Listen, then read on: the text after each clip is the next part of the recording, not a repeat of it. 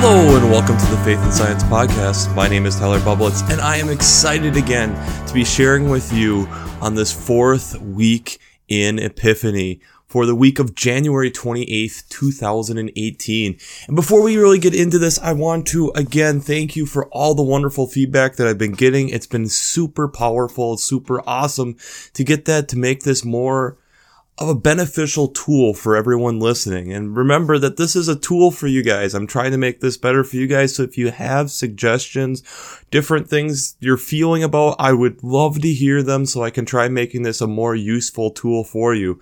I know that the last few weeks and even this week, there's a couple different kind of styles I'm kind of working with here. And so if you like some or don't like some, feel free to let me know. That would be absolutely awesome. Additionally, I want to reach out and just say that I am planning on attending the midweek convocation, which is this week at Luther Seminary. And so if you're looking at being there or if there if you want to meet up, feel free to reach out to me. Just respond to the email and I should be able to see if we can make something happen. I decided that this would be a very good uh, conference for me to kind of go to since it's dealing with science and faith. See if I can make some additional contacts and see if this is another way that we can make this even a better podcast for you guys, the listener. So I'm really excited about that stuff. And again, I want to put in my my shameless plug for Working Preacher this week. There was a lot of really good stuff uh, especially on the Sermon Brainwaves podcast, giving me some background since I'm not an ordained minister. But if you haven't checked out Working Preacher and the Sermon Brainwaves podcast, there's a lot of really good material there, a lot of really informed people, really great commentaries. I use them every single week to help me kind of get me some direction on where I'm going with these. So, if I would just highly recommend taking a look at that. So, as we get into this week, the fourth Sunday of Epiphany for the week of January 28th, I'm not gonna lie, it's it's a very difficult week to try to bring in some science concepts. Uh, I think I figured out something, and it's kind of a the dirty side of science. We'll talk about that a little bit later and why I'm kind of going there. But I'm really kind of excited to share some of this stuff because there is a lot of hope and a lot of uh, light that is definitely being shed in this Epiphany season and definitely in this week. So, our gospel reading is out of Mark chapter 1, verses 21 through 28. And this is, we have to remember, where we're early on, this is the year of Mark, and that this is kind of his coming out party, if you want to put it that way. First public act here in uh, verses 21 through 28. So he's going into the synagogue. He is, you know, doing some teaching, probably also some listening, I would assume, but doing some teaching in the synagogue. And this is where his first act is an exorcist. He is casting out an unclean spirit. And you can see how the people were amazed at his ability to just be able to deal with that. And that even these unclean spirits know who he is and he, just listen to him. So it's kind of a very unique reading. And i think we'll we'll dig into that a little bit further a little later on the first reading or the Old Testament reading is from Deuteronomy chapter 18, verses 15 through 20. This is a beautiful reading, actually uh, talking about rising up a prophet like Moses after Moses has done some of his time and kind of kind of giving a, a brief explanation on what are we looking for in a prophet. And we'll kind of get into this again a little bit more later, but if you get the time this week, definitely take a look into that. It's a beautiful reading uh, and just kind of explaining what it, what is a prophet, what are we looking for in a prophet. We'll talk about that a little bit. The psalm this week is Psalm 111, and if there is such thing as a resume for God, it's Psalm 111. Just beautiful works, uh, beautiful, poetic. Uh, if you look at starting at verse 3, uh, full of honor and majesty are his work, and his righteousness endures forever. He has gained renown by his wonderful deeds. The Lord is gracious and merciful. It's just this beautiful, poetic version of what God is. And actually, if you are already there, verse uh, Psalm 112 is kind of a parallel psalm and kind of what our role is with God. So, kind of God explaining his character and then God explaining our character in Psalm 112. Kind of an interesting little comparison if you're down that road. Uh, but just this awesome psalm kind of reminding us of the power and the essence of who God is. But really, I want to, what I want to dig into this week is starting with the second reading or the New Testament reading, 1 Corinthians chapter 8, uh, verses 1 through 13, or the whole chapter. And I think this is one of the things I will definitely, again, kind of put a plug in for the Sermon Brainwaves podcast. They gave me a lot of depth into this particular reading, especially this week. Uh, just being able to kind of make sure that we're not getting caught up on just the surface layers of stuff here. And we have to remember this is the third of four weeks in First Corinthians. And we get this question now about food. And this is kind of one of the first questions that Corinth is bringing to Paul to talk about.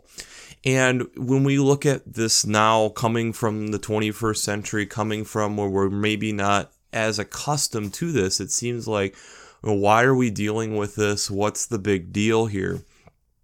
And we forget that one, food is still offered to idols around the world, and and two, this is an early church. This is a very early church. There isn't tradition, a ton of tradition, and it's it's what does this all mean for us? So one of the things that why they're talking about this is the temple of Apollos was 50 feet roughly from the market.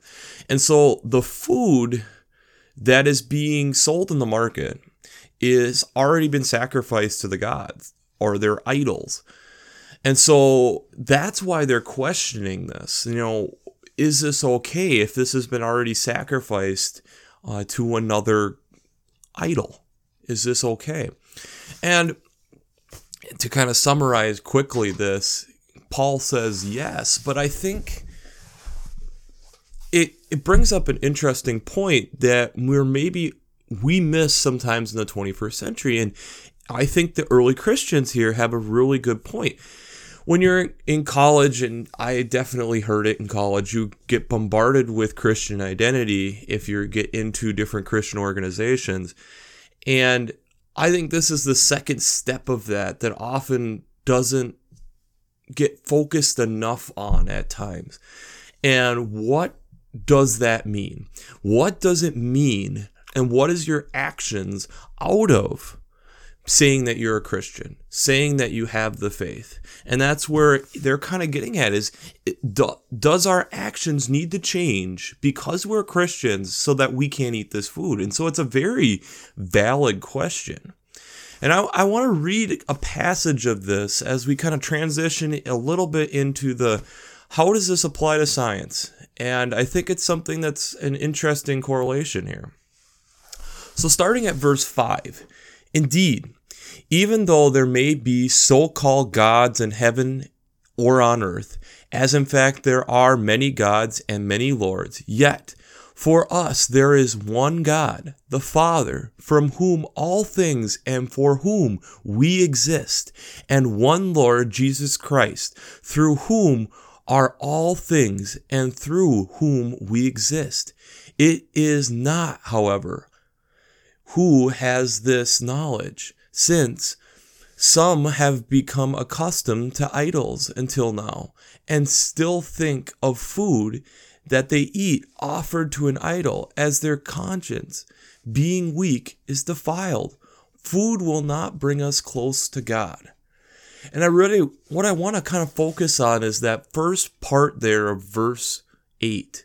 Food will not bring us close to God in me coming from this podcast and having kind of started this, this is kind of some things that I thought about coming into this. And in this culture where we have the this science versus faith debate, we often I think get caught up in what, you know, who's first type of idea. And for me, one of the things that I really thought about with even the simple thing of naming this podcast is that it was the Faith and Science podcast. The faith has to come first before the science, before any proof. And this is, I think, kind of what the heart of what Paul is getting at here is that this, in this case, food, but the support for God cannot supersede God. Science cannot supersede God in your life. He cannot supersede your faith. You have to have the faith. You have to take that leap of faith to be able to have any type of backing. Science can only support the faith, it can never overtake the faith. And I think that's something in when we're in the society that we are today, it's very difficult to kind of always wrap our head around. And, and when we're hearing that. And so I'm going to kind of give a dirty example, if we want to put it that way, of that. And I was listening to a podcast a few months ago, and as I was thinking about this, I had to dig and actually really look to find what I was listening to. And it was something off of NPR called Planet Money. And if you go into episode 677, The Experiment Experiment, if you have 20 minutes, it's a solid listen. And it's kind of one of the dirty things of science uh, they talk about. And this is one of the things that I get to try to, on this end, try to sort through a little bit to make sure I'm bringing you good quality stuff. But sometimes that's difficult to do, and we'll kind of get into that. So, where this podcast starts is it talks about how in the journal of personal and social psychology, they had a paper that came out that was peer reviewed, which means it's been looked over by other people, seeing that this could be uh, done again Uh, and that's a big thing in the sciences that it has been peer reviewed it's that's that means that it has credibility. If you if you're in a journal you know that has been peer reviewed well, just doing a quick Google search. Scholarly peer review is the process of subjecting an author's scholarly work, research, or ideas to the scrutiny of others who are experts in the same field before a paper describing their work is published in a journal, uh, conference, proceeding, or a book. So this has gone through the mill. People have looked at it. And he was taking different uh, journal articles, putting them together, and saying with these nine different experiments that ESP is real. And this guy named Brian Nosek, who was a psychologist at the University of Virginia, said, Okay, I've been in this field long enough. I know that this can't be true. And looking at it, he the guy was making an interesting argument. And so what he said and one of the main basic foundations of science that sometimes gets overlooked is repeatability. And so he, he reached out to some of his colleagues and actually ended up getting a tremendous amount of response from colleagues saying, How about we try rerunning these tests? And so he ended up rerunning a hundred different tests, one of which was actually his own, and he had one of his students, probably grad students, keep track of whether the results were positive, that they were able to confirm the result, or negative, and they did not get the same result that was written in the journal. And from these 100 experiments, two thirds of them, they could not repeat the result. And so it's it gets into then kind of what is going on, and there's a lot of people like hearing positive results. Is there human error where we're essentially trying we're close to getting a correlation or something that's showing like there's a decent um, support for. In the science world you often try getting something of 95% confidence that 95% of the time we would expect this to happen. So you're looking for these confidence intervals. We're looking for these different things. And so if it's close there's times well maybe we'll run a little bit more. And does that then start to bring in additional air. Uh, negative results not being published, so the they call it the file drawer effect. And so then he was talking about how there's different fields. This is affecting the different fields differently. You know, it may affect psychology different than it does biology. It's, it's an interesting read. All right, it, I'll send there's one where it's written out or you can listen to it. And I would say it's worth a listen. And being from growing up and being in the sciences, I could totally see how this happens. Be, and you don't intend that you're twisting something. You don't intend that you're manipulating something. You're trying to, well, this is close. Maybe if we run it a little bit longer, maybe we'll get something. And sometimes that's not the case. And so he offers then toward the end of his podcast a couple different things that they're looking at uh, with a couple different journals to try to fix this problem. And so that's for me, as we kind of look at these readings this week and we're thinking about these things, especially being in Advent. Advent, this time of where God is showing us that He is the light, that He is the truth, you know, showing us, you know, God's character as He begins His ministry. We have to remember we have to be careful with our hearts. We have to be careful what we're doing, but we also have the truth that's coming through that from the gospel reading that God will break through and God does have ultimate control. But like we even talked about here in the first reading from uh, no second reading from Corinthians where there is a war that we're not seeing that we're a part of it and God is fighting for us and and he wants to be he he knows he's going to win but he wants us on his side he wants he wants to comfort us and help us and and get us along the way and coming off of last week where we're dealing with calling and figuring out what that is it's difficult at times then figuring out who are the prophets? Who are the people we should be listening to? How do we cut through the noise to really get to what is the heart and the truth that God is telling you and God is telling us as people? You know, one of the things that again was brought up in the Sermon Brainwaves podcast that I thought was really interesting, there was a pastor who's on there who talked about one of his first calls in the 90s was with kind of an older men's group at his church. And he brought up that one of them one day was going through and saying, I wish I'd recognized that Martin Luther King Jr. was a prophet before earlier. And I think about that kind of today is who are our prophets now?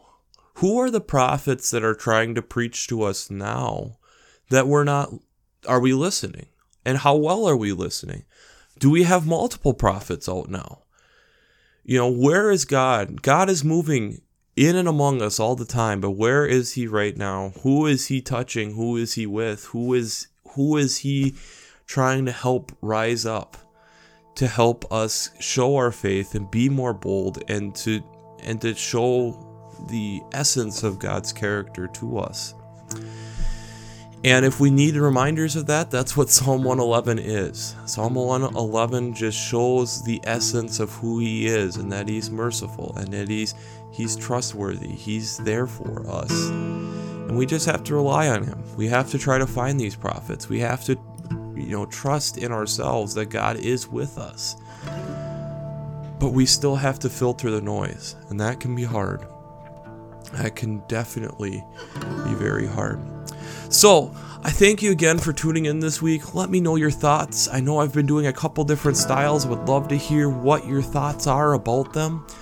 And again, I enjoy the feedback. I enjoy trying to figure out different ways to be able to make this more applicable to all of you, the listener. This is really for you guys and gals. And I'm really happy to have this community. I'm really excited to continue to do this.